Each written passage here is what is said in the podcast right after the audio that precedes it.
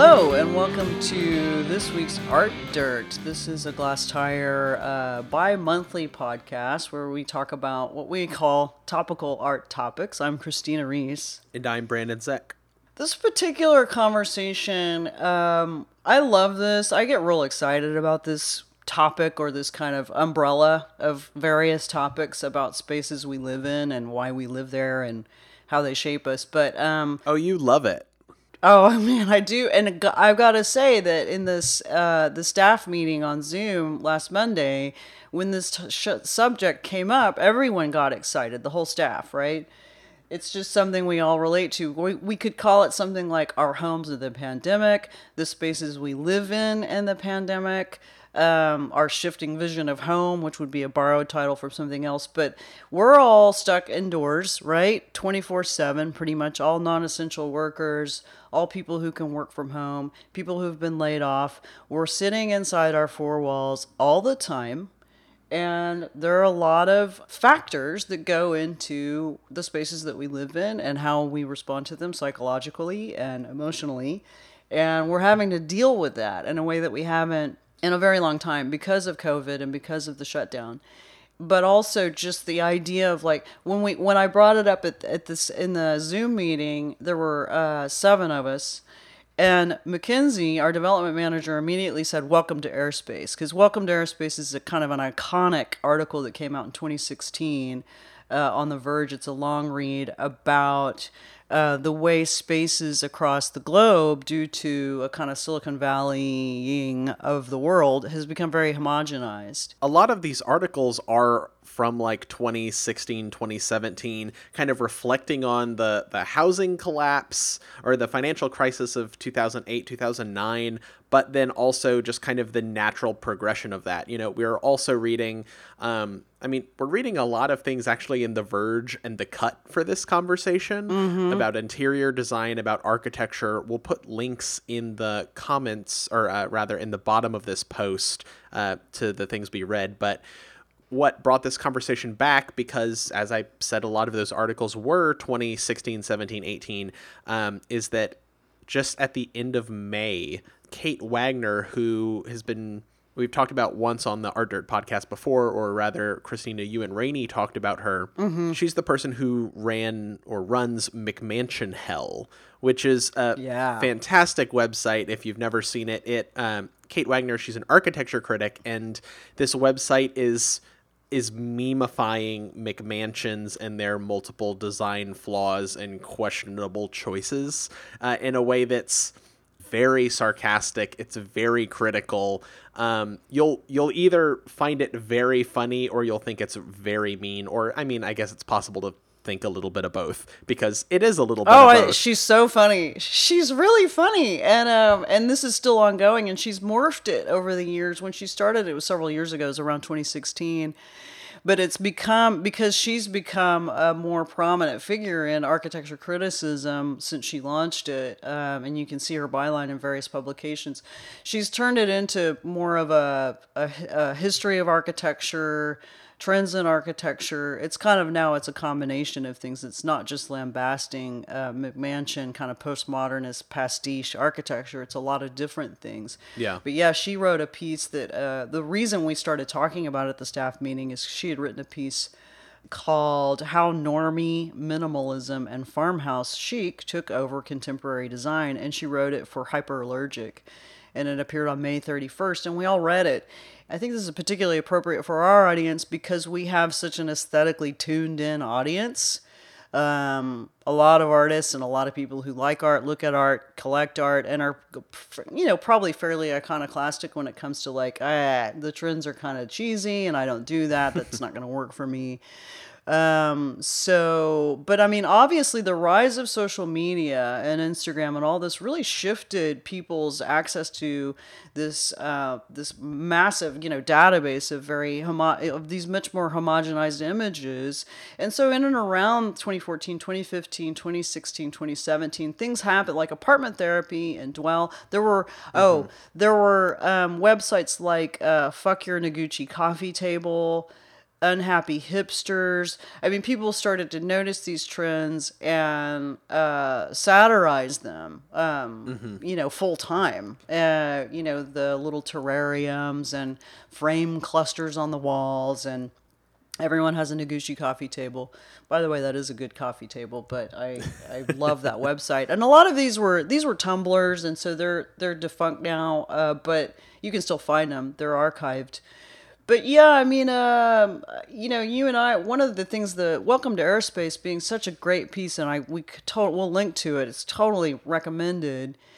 Airbnb, um, and you and I have been staying in Airbnbs because of our job, you know, really consistently since twenty fourteen and twenty fifteen. And we've mm-hmm. watched this happen. Yeah. Um, in Airbnbs across Texas, you know, going from a somewhat more kind of personal, esoteric domestic space into being something that looks like everything else. Oh yeah, the first time I stayed at an Airbnb, the host like offered me muffins for breakfast and showed like all of the options that there were. And now it's, I mean, now it's just kind of like the impersonal, okay, your key code is four zero two eight, and you know, just go in and there's There's a crappy IKEA table and crappy IKEA chairs that aren't comfortable. If you're lucky, there's a desk. Like, but it's all, it's all the minimal aesthetic dream kind of that you would envision your own house having. You know, it's clean, it's it's consistent. The, the, the big thing about this is the consistency between Airbnbs and the consistency of Airbnbs worldwide at this point. There's an expectation, and they've kind of turned to be almost like hotels, because if you get something yeah. that's a little out of the norm, you're almost used to a certain lifestyle with your Airbnbs. They might not, that Airbnb might not get a good rating, and it'll just kind of disappear into the ether because there are so many that are getting perfect ratings. Yeah, absolutely. And I think a lot of the hosts, um, you know, noticed a real shift in the client base of Airbnb probably around between probably twenty fourteen and twenty sixteen, where more and more people were using it, but they were expecting a hotel experience. And and a lot of what we're talking about is, fric- is the word is frictionless. You know, people want to be able to fly to Tokyo and stay in a space where they know where every single thing is. And it looks just like the space that they stayed in in Berlin, which looks just like the space they stayed in in London, which looks just like the space they stayed in in Cairo. A lot of sort of Silicon Valley kind of bros who are young, who are used to being extremely, you know, uh, tech forward. They don't want the friction of having to figure out their space when they get there, but they're constantly on the move, or at least that's the ideal. And then the infiltration of this aesthetic into people's living spaces, and vice versa, uh, with these trends. And I stayed in an Airbnb before I moved to Houston. I stayed in an Airbnb in Houston that had just been built. It was a garage apartment. And I mean, every single design element in that thing, and that would have been last year, um, was taken very much from the kind of the the playbook, the, and then mm-hmm. oh and, and then I had mom come and stay with me this last Christmas here in Houston, and because I was living in a garage apartment at the time, there wasn't room for her. I rented an Airbnb for us for that Christmas week. It was a house in the Heights, and every single design element was like, there's something so insanely uniform about this. And I looked on the driftwood coffee table, and there was a stack of magazines, and I didn't recognize, I, I don't know the title of the magazine, but I looked at it, I looked at these magazines, like, what is going on here? And it was all the, it, the magazine is a Chip and Joanna Gaines magazine. So this is one of the things that Kate Wagner goes into in this um, this normie minimalism piece, is these mm-hmm. uh, H G T V stars who flip houses, and they have a very, very specific aesthetic that has taken over. H G T V apparently cannot be underestimated in terms of how much it has influenced the way people want to decorate their homes. And the fact that redecoration now happens much more quickly. The cycles are a lot shorter. It's like every two years instead of every ten years. Where people get the money to redecorate their place every two years, I don't know. Well, yeah, that's that's what some of these articles kind of noted, that there's this consistent unhappiness with our spaces. Partly, you know, we're going to kind of end up linking everything back to the rise of social media and, you know, comparing your life to others. But like, once you fix one thing, or once you kind of get everything where it should be, there's always something else that you could do better. And that's, I kind of believe that that's true. That's just a prevailing thing in life, or, you know, that's the complaint that like homeowners have about their houses. You know, once you fix the A C, you need to redo the roof, and then you need to redo the floors. But it's kind of to an umph degree nowadays.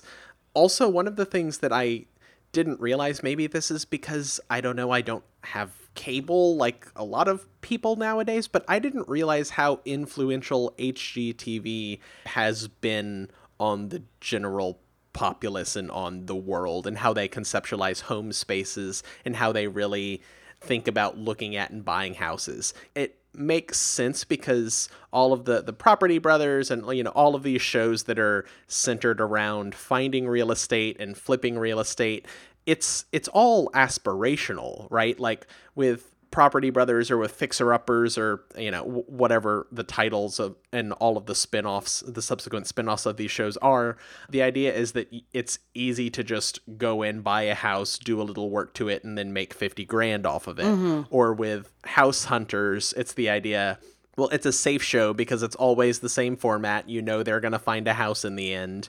You know they'll be moderately happy. Uh, and it's just it's it's just something to kill time almost. And you can always expect the same thing. They're always going to be moderately unhappy because it's people who make one hundred twenty thousand dollars a year combined, but they want a million dollar home. Um, mm-hmm. I, I was there was an article published very recently in the Houston Chronicle about tiny homes. And they're tiny homes. Yeah. Yeah. Tiny homes. They're, they're a whole other thing. There are some tiny homes in Houston's East End, and I've had people mention them to me and, you know, mention how they could be uh, a, a good investment or a good place to live and not throw your money away on rent. But then you go and look them up on a property site and they cost two hundred twenty thousand dollars for a six hundred fifty That's right. square foot home. And, you know, you don't have any garage, you don't have any storage, you don't have any privacy because it's this little tiny home shipping container community. And just everyone, everyone has an idea of what is possible or what they could want. But the reality of it so often just is completely skewed and isn't a reality that anyone actually could stomach for a long period of time. It's funny because, I mean, aspiration and the way that it collides often not that well with a much deeper yearning or need, which is which is longing. I mean, there's a psychological and sort of soulful longing that people have to establish a home, a home base, a place that is an extension of themselves, or they are, are an extension of it.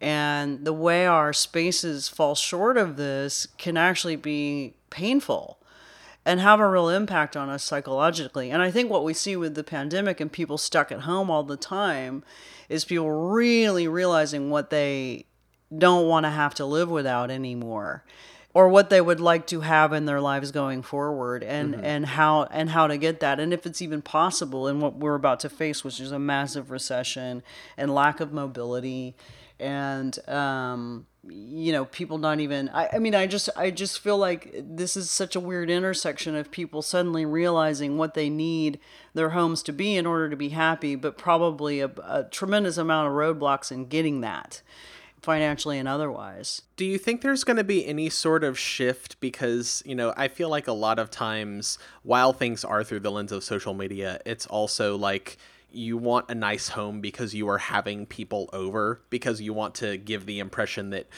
you're doing well, that you have your life together, that you're a good, responsible person by having a clean home that's beautifully decorated. Mm-hmm. With kind of the fallout mm-hmm. of that because of the coronavirus and people only, you know, seeing whatever we set as our Zoom background, do you think that's going to influence things one way or the other? I mean, I, I feel like maybe it might, and they talk about this in uh, Kate Wagner's article, she talks about this in Hyperallergic, but how the pandemic might break us out of the airspace repetition, or it might not be Kate Wagner's article, it might be an article in the New Yorker uh, by the same guy that wrote Welcome to Airspace.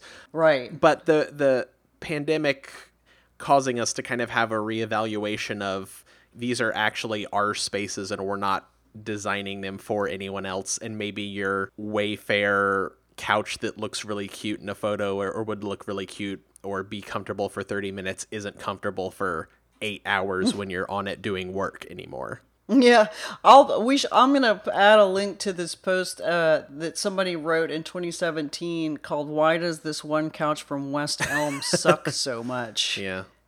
Yeah, so a lot of aspirational buying too, and a lot of people going to the very same websites to buy. I will admit this, that when we stayed in that Airbnb in um in the Heights, my mom and I, I actually messaged, in fact, despite the fact that I'm not into the Chip and Joanna Gaines aesthetic, I did message the owner and ask where their console came from, because mm-hmm. it was walnut and it was cool, and I didn't know if it was old or new. This is part of the the trick and the cynicism of design.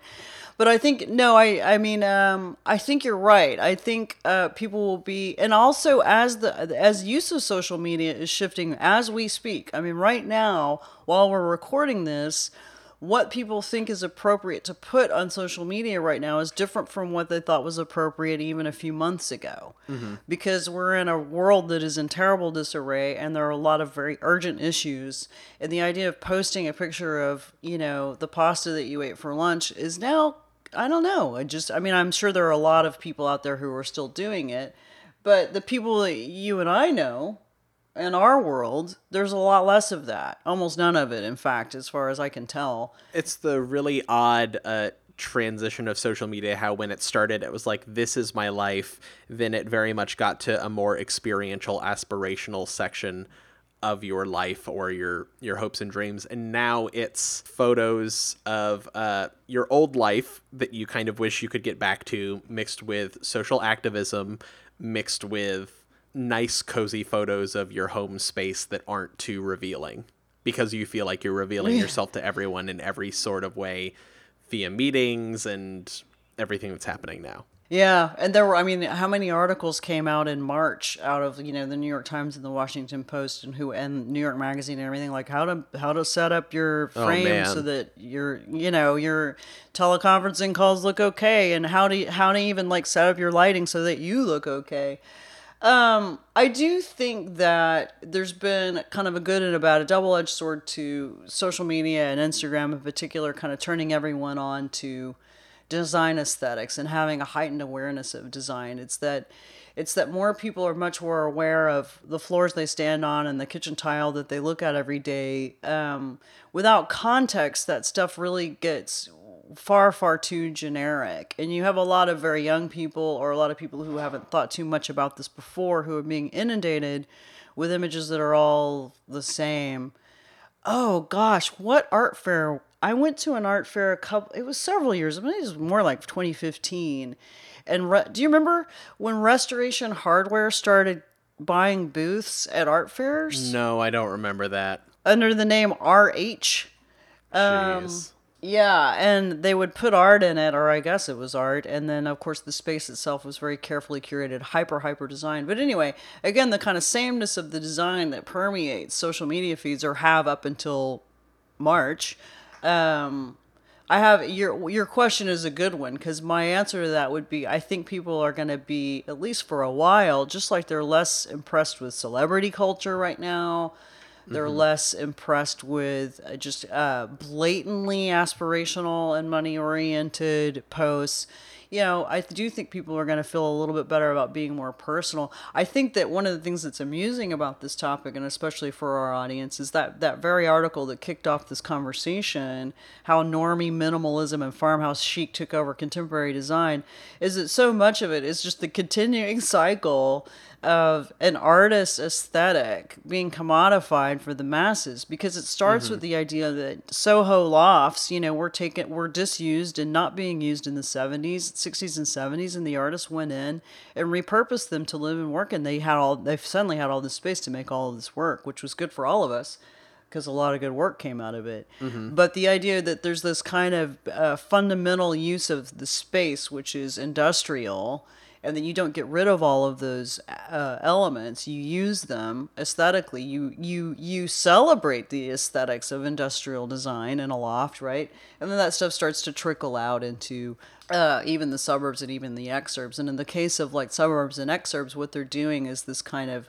farmhouse chic is is also a celebration of the industrial, of industrial aesthetics, of rural and farming life, mm-hmm. um, as found in interior spaces. And so you've got a lot of loft-like elements that are happening in houses that are being built today out in the exurbs of Houston and Dallas. Well, and you can kind of tell the way that everything has been propelled, uh, the fact that Soho nowadays is high-end shops, the fact that that aesthetic has remained and that they haven't torn down the iron buildings, that they've adapted all of the same, you know, they've basically taken an artist loft and just put tables in, and now it's a high-end store. The, the commodification mm-hmm. goes hand in hand with gentrification in that way. Mm-hmm.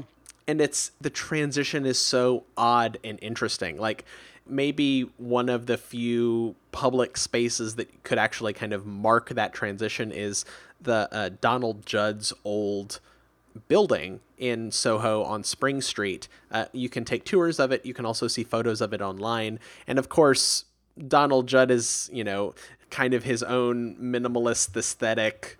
That that's a whole different conversation. But that loft space and his workspace there is the perfect loft. People would see it as the perfect loft now. It, it's it's amazing how timeless it eventually became.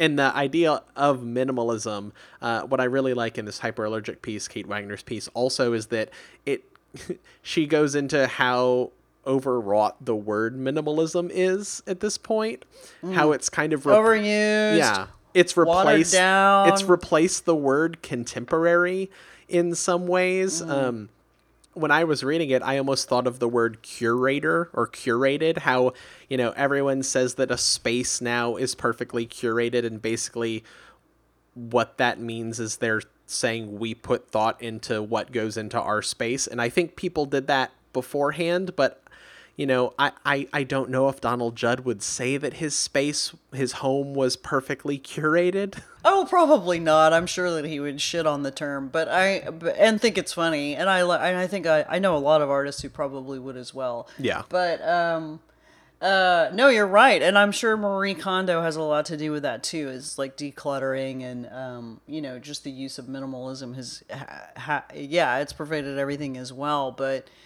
you know, I and and and then there's this push pull at this point. Um, there's a New Yorker article by the same guy who wrote Welcome to Airspace, and he's talking about how the pandemic will shape architecture and interior spaces. It's great, great piece. But the idea of decluttering, sort of de-pestilencing things uh, by making everything cleaner and wider and brighter, and bringing, you know, light into a space, and Uh, and banishing the germs and the bacteria, and that was that was something that started with the sanatoriums, with tuberculosis, and there's a you know there's a, a continuation of that aesthetic and these all white kitchens that are happening now, et cetera. But you know the push pull being you know people wanting to quote unquote curate their spaces with very interesting things and objects and art, versus keeping things very cleaned out and mm-hmm. um, spare. And with the pandemic and with germs and corona and the and the idea that more pandemics could be happening in our lifetime as as um, as population density continues and mm-hmm. climate change continues and all of that, um, you know, what do we do going forward in, t- in terms of keeping our space uh, feeling safe? Mm-hmm. And safe isn't just about um, people, or about you know keeping bad elements out of your house that are that have to do with you know humanity, but also germs. Yeah, well, see, there are also there are elements to having the the clean, perfect space that, I mean, this is this is an obvious statement, but there are elements that just don't jive with actual life. Like, for example, I'm I'm sitting at a desk at my house right now that has a computer monitor, a, a little set of speakers, a printer, like it's. It, there are wires everywhere. Like, this would not be a photo in a magazine, but at the same time, this makes my life actually doable rather than just having a laptop and, and sitting on the couch, you know, with, with it on my lap. I know, Christina, you and I have talked about, like, we love our printers. I have my printer. I'm so I'm looking at it right now. Yeah, it, it's a weird thing to say, but it's like, you know, in, in none of these interiors do you ever see Uh, like a real office that actually like has a printer, has a computer monitor. If so, it's like an Air Mac, right? There's no wires. It's perfectly clean. Like, I've had the same printer ever since I, I was in college, and I love it. And I really couldn't live without it. I use it probably at least once a day almost, especially now that I'm mm-hmm. home and I'm not at our office. So mm-hmm. there are elements of life that if you just kind of are a normal person that has any sort of normal job or habits that make certain kinds of spaces completely uh, impossible to embody. I'll tell you what, I mean, I I have to ask you, when you walk into someone's house, and and I don't mean to make people paranoid, but I really, really take note of people's interiors when I walk into them, because I'm so curious. When I walk into a, somebody's house and it's perfectly staged and everything is absolutely in place and there's no clutter and there's no printer sitting out and there's no cords showing, mm-hmm. I have I immediately kind of get a little bit suspicious. I mean, there's a part of me that feels a little uncomfortable. It's like, do you live in this space? Do you actually live here? Yeah. And what does that mean? Like, do you have any intellectual curiosity? Do you have hobbies? Do you read? Do you listen to music? What do you do? You know, like, I don't see any signs of life mm-hmm. in a place that is perfectly um, set. And I and I, I actually think, I think very recently Jerry Seinfeld was in a video interview for the New York Times, and he said, if you see, if you're on a Zoom and you see somebody's interior behind you that's perfectly, you know, um, clean and organized, and that it's basically an uninteresting person who doesn't do interesting things. and, um, and I totally agree with that. I mean, I was like, yeah, that's right. I've thought that for a long time, but, um, but of course that's not necessarily an excuse to just live in a place that's incredibly cluttered and dirty. But, um, I think that may have been, I could see that being true now. I think that may have been true more beforehand, because now people, I think, are overworking themselves in their backgrounds because it's like all they have. Mm. You, do you know what I mean? Like, I don't know. I totally get his point, but also I don't know how true that is now. Well, I mean, there are certainly there are architects who live in incredibly minimal spaces. John Pawson lives in a place that I don't think has any single thing sitting on any of his very few surfaces that he has. I mean, Um, these are intellectuals who have uh, very, very clean spaces because that's what they demand. And um, I'm just now really, like, truly living by myself for the first time in twenty years. And I'm much more of a, and we were talking about this before we started the recording, I'm much more of a maximalist than, um, than the way I've been living in the last twenty years. And I think that's going to be reflected in my space now that I've moved into it and I'm starting to inhabit it. I just have stuff, and I like to look at stuff, and I like my stuff. Mm-hmm. I like my art, and I like my books, and I like my furniture, and I like my rugs. And um, I like to let my eye move around a room, and I tend to spend a lot of time at home. You know, I'm an introvert, whether it's pandemic or not. I like to be at home. And um, I guess what I'm trying to say is that I, what I'm aware of right now in early July of twenty twenty is that I may be looking at these four walls or the rooms of this small apartment um, pretty consistently for the next, at least the next few months, no matter what, and probably, possibly, if not probably, into the new year. And I need to make this space uh, a place where I want to spend time. And I think I think a lot of our audience are, you know, they're going through kind of the same stuff. Like, is this where I really want to be living for twenty-four seven for the next six months of my life? Is there anything I can do to change it? My best friend, who lives in Brooklyn and is a costume designer, lives in a rent-regulated apartment in Brooklyn. And last night she sent me, and this is not has nothing to do with this conversation. She didn't even realize we were going to have this conversation.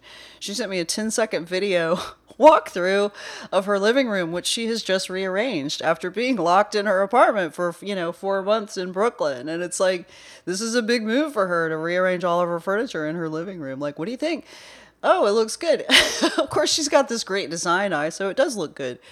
But, um, you know, even just these minimal changes that people can make within their space, like, what do you have control over? Well, that's that's the whole thing, that people are looking for some semblance of newness combined with control, combined with just feeling like they're able to make a change. And if they can make a change in their own space right now, I mean, that's that's that's the biggest change that you can have, is a, a newly redesigned space to occupy. It breaks up mm-hmm. the norm of everything, and it makes something feel completely different. I know, I mean, I've lived in a, the same space for the past three and a half years, let's say, and probably about a year and a half, two years in, we completely swapped the living room, and it was, it changed everything. And it was nice. It was like rediscovering, I mean, it was rediscovering your home, right? It was rediscovering your home. It was, um, I mean, I also think it takes a very long time to actually settle in somewhere. And a lot of yeah. people haven't really had to deal with their houses. This is the, this is kind of the same vein of what I was saying earlier, that it's like, you know, if you just sat on your couch for an hour and a half at the end of the day to watch T V, it's different than having to do work and then leisure time and then dinner all on your couch. And that'll make you really quickly realize that something isn't working. So the longer amount of time you, you know, you spend in your home, the easier it is to settle in. I think that's why normally, I don't know about you, I, I kind of nest, but it still even takes like two, three years to properly settle into your home and realize what's going on. And I think this last couple months, and definitely if this goes on longer, which it very much looks like it will, it's kind of expedited that process for a lot of people. Yeah, it is, certainly it has accelerated it. And I will say that I do think that under normal circumstances, it, it easily takes two to three years to settle into a space kind of properly. Of course, I'm not, I mean, that's really kind of weirdly dictatorial of me to say that, but when I, what I've noticed, and I've moved around a lot, I've lived in so many spaces, my God. But I mean, settling into a space too quickly, you can see it. You can see when somebody has bought all their furniture from one place, um, or that they've just decorated very, very quickly, uh, kind of on the fly, because they feel like they just need to occupy the space with some sort of presence, and they don't really have a plan. They don't have a roadmap for it. Mm-hmm. And, but yeah, this is accelerating people's idea of like, what is it to settle in a space? And now that I'm in this apartment, I really did just move into it. I was uh, sheltering in place up in Fort Worth for a little while. There's two things about that. Number one is now I'm in this one, and I can imagine that by Christmas, this place is going to look pretty lived in, um, even though it's only July, uh, because of this, because I need to settle in and I need to get it um set up in a way that I like. Mm-hmm. But also when I was in Fort Worth, you know, in terms of people working with what they have, when I was taking these ultra long walks around Fort Worth, I did walk through a lot of residential neighborhoods, and what I saw, just massive amounts of people outdoors working on their own landscaping and the exteriors of their own houses. Again, it's kind of like, what can I do with what I already have? How can I improve it? So yeah. all these people who were forced to stay home were like, well, it's time to do that landscaping job. And they're doing it themselves. You know, they weren't hiring landscapers. They were outdoors planting bushes and pulling up lawns and putting in, you know, xeriscaping and all of that. I watched it every mm-hmm. single day. And I also saw them working on the exterior of their houses. There was a lot of house painting going on.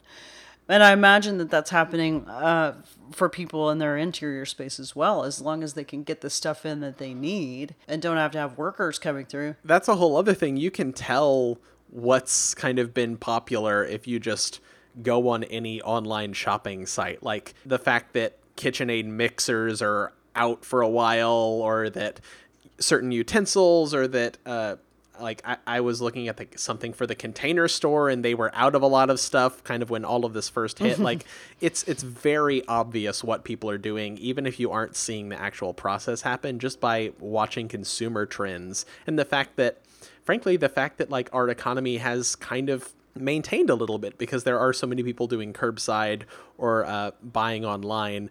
People just need something to do. Is the thing. Oh, and they do. There's always like there's always something you can do around your house, even if you don't think there is. Like, or you, if you really want to be busy, you will just find something. Well, that's that's you did this too. Like you and I are we are busy. I mean, we're working, but you just like a week or two ago, you mentioned to me in passing, I don't know if you're going to do this, but you were like, I'm thinking about reinstalling the work in my apartment, and you have a lot of artwork, and it would be a days long project, you know? Yeah. I don't think that's happening. And it's like, I know, I, I didn't think you were going to actually do it, but the fact that you're thinking about it, it's yeah. like what you're saying is absolutely true, is people want to stay busy, and your eye is traveling around your apartment. You're like, well, I could rehang this show, basically, is what we would say. Yeah. Um, or not. It's a, again, it's a lot of work, but it's people stretching for things to do. I mean, my mom is, you know, she's ordering curtains and blinds for her house, and, you know, it's like she put off a bunch of stuff, and now she's getting around to it. And I think this is is probably true across the board for a lot of people. Yeah.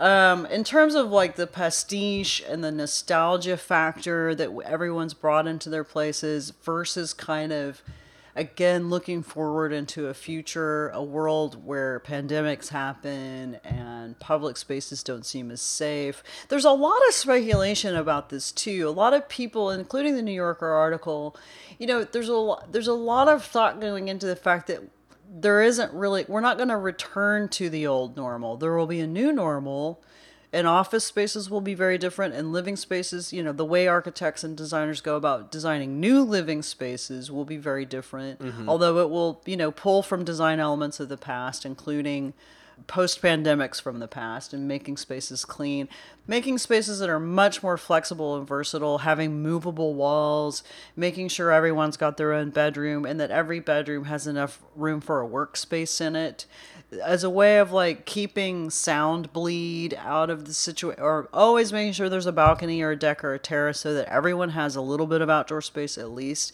especially if, if people are going to be forced to stay home for months at a time. Um, but I don't know. I don't know. I mean, is it bad that in a way, like, you know, I like the, I like the idea in general, but I, I don't know. There's something about the, the idea of having a bedroom that's an extra fifty square feet. So there can be a desk in the corner where you wake up, you walk into your attached bathroom, you shower, you walk three more feet, you're at your desk for the next eight hours. That just seems... I don't know. That almost just seems even sadder to me. Tell that to the millions of people in New York City who are doing that exact yeah, thing know. in July, and they've been doing it since early March. I mean, that is the way they're living. And I think what's happening with a lot of these conversations is like, how do we make this kind of living more humane for the people who must endure it? And, um, is there a way to make spaces more flexible and versatile and humane, even if there's not a lot of space? There's always a movement toward greater housing dis- density because of housing crises. Yeah. There's always a move toward people moving into cities and needing to build up rather than out. There's always, amongst the sort of chattering class and the elite, conversations about density and urbanism being superior to the suburbs and the exurbs. And then you, when you have like a New York Times article writing about, you know, how it'll be so great with the, I want to say it's um, the publish, the founder and publisher of Dwell wrote a piece about a year or two ago about the ideal sort of condo situation in any city going forward, the future of condominiums mm-hmm. and what ideal living looks like. And there were thousands of comments from people all over the U S, including all of these New York Times readers who live in New York, who are like, yeah, but you know, this density is, too, it's too dense. Like, people don't want to hear and smell their neighbors. They don't want to, they want garages for their cars. It's like what you're saying about the tiny houses thing. It's like there's, there's a moment when the ideal uh, fails to live up to people's actual ways of living and their living conditions and what they really do prefer. And a lot of people are like, you know, the American dream, buying a house, you've got your own four walls, you've got your yard, you have your garage, you've got space, you've got privacy when you have a house on a lot. And you don't when you're in an apartment. Well, and the whole thing about a lot of this and a lot of this aesthetic and this argument and the open plan and all of that is, it's, I mean, it's frankly just also a, a very... white way to think about home life. It's a very Eurocentric way to think about home life. It doesn't take into account extended families. Um, it's a very, I mean, it is an overwhelmingly white aesthetic, and that's, and you can tell that by a lot of the times the people who are featured within the photos or just kind of the mm-hmm. the spaces themselves. Yeah, I mean, Unhappy Hipsters, if you guys want to just look at what that looks like, go to the old Tumblr, Unhappy Hipsters, which was all Dwell magazine photos. It's the homeowners, you know, in their own photos, and then somebody providing a, a satirical caption about their actual misery and depression. Very homogenized images. I mean, it's, and it's very, very white. Um But I just do think that there there's always a there's always a collision of the of the practical versus the idealistic, and now we're not exactly sure even what the idealistic is, because the idea of there's you know there's this there's talk that, you know, possibly millions of New Yorkers are going to move out of New York and not go back because density is now seen as a danger mm-hmm. rather than something desirable as a way of uh, going into the future and having, you know, a certain amount of economic uh, wisdom prevail about, you know, the suburbs are not sustainable. Um, watering lawns is not sustainable, you know, et cetera, et cetera. But I think a lot of people are like, woo, I don't want to live in a dense apartment complex anymore. If this kind of stuff is going to keep happening, I would like to live in my own house and on a lot. Yeah. You and I, we kind of, we kind of occupy this rarefied space where most of the people we know and come across are, again, it's like what I said at the top of this podcast, they're very aesthetically attuned. They're just natural. I mm-hmm. mean, if they're artists especially, they're thinking about this all the time anyway. And they're probably not very susceptible to trends, not particularly. And I would say the same is probably true of really good art collectors, curators, academics, you know, uh, the kind of people who probably read Glass Tire most often, uh, probably have some of the most interesting space living spaces in the state of Texas, you know? Yeah. And we've been lucky uh, enough to have access to that and to see that. And it is, and it's at all price points too, from a studio apartment all the way up to multi-million dollar homes. But I think that the way individuals express themselves in their space, I do think that as social media shifts and as the purpose of social media shifts and as Instagram influencers and celebrity culture and stuff like that becomes a little bit more suspect, I do think that people probably will move back to something a little bit more personalized and individual. But I'm not, I, I can't speak to that in particular if the person has never really delved into it before. It kind of depends on the new generation and what they're looking at and what they're feeling. But I don't think there's going to be so much of an aspirational thing going on. I think it's going to be seen as sort of distasteful. I think it could be affected also by the by the fact that the generation that's kind of really influencing a lot of this right now is the like cusp of the millennial generation, the older millennials and the younger Gen Xers who have mm-hmm. grown up or uh, kind of started consuming social media at a younger age. And you and I mm-hmm. were talking about how Instagram really shifted people to be more uh, just visually aware of things, of their spaces, yeah. of how things are framed, of how things are perceived. I think things could be different once we have a newer generation kind of taking some of the initiative and the lead that was raised on it and didn't, what am I trying to say? They didn't have the, the shift of becoming more aware. They just were aware from the get-go. That's true. I want to see what that change, how that change impacts things. And but one of the major generational shifts we see is that baby boomers and older Gen Xers who threw a tremendous amount of money behind their homes, their dwellings, with all this aspirational stuff, they're buying stuff. And younger generations, mm-hmm. as we know, are more about experiences. Yeah. And they don't want to spend a whole lot of money on a couch or a rug because what they would really like to do is fly to Greece, you know? Yeah. And take a lot of pictures of themselves there and then put them on Instagram. But um, I think there will be a, pull, a pulling back generationally from buying big, expensive, you know, big ticket items, buying big houses, showing off your net worth via the way you live. And I don't think there's going to be a whole lot of money swishing around, frankly, for Gen Z or younger millennials. I think that there's going to be, I think people are going to have to be really budget conscious, obviously. But the idea that now it's experiences rather than the place that you live in, mm-hmm. that also is going to be on a collision course because you can't have experiences if you cannot go out. Yeah. Yeah. So what are you going to do with your interior space and how much money are you going to spend on that? I mean, that's a personal choice. And of course, people who are artists who are super, super resourceful can make their space look, I mean, I've seen this a million times and I know you have too.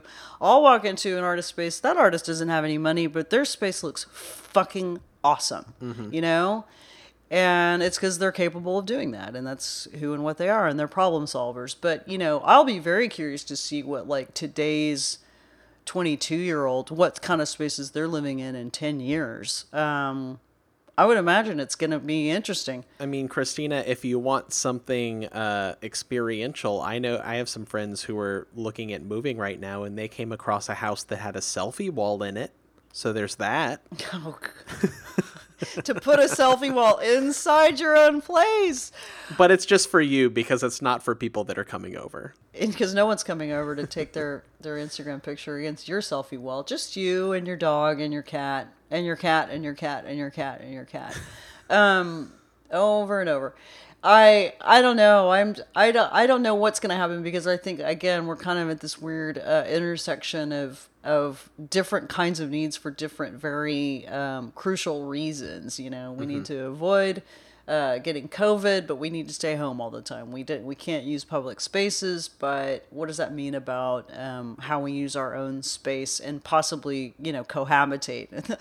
your your living room is a public space if you live with three or four people, mm-hmm. and uh, and all this has to be kind of adjusted moving forward, and it's got to be adjusted with the means that you have, and that may be more limited than you would like. Uh, I don't know. I like it. I like the idea. I mean, for me, the huge question, and one of the most compelling psychological questions out there, is where do you live and why do you live there? Yeah. And some people don't have very many choices and very many options, and some people have a lot. And I'm always interested to see um, how people respond to that.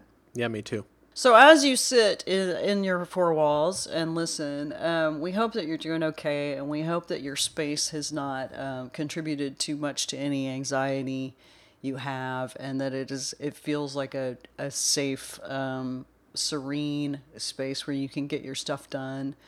Um, and if you haven't started to get to that yet, maybe you will start to, because I don't think, I don't think COVID's going away anytime soon. Nope. And I think that, uh, we're going to be in our spaces for a while, and, um, yeah, so get comfortable, get comfortable. That's it. That is, that's going to be our catchphrase right now for this podcast, is get comfortable, because it's fasten your seatbelt.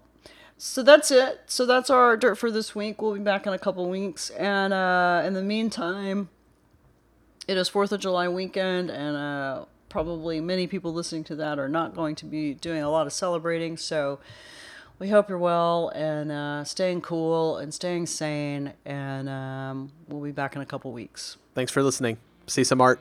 See some art.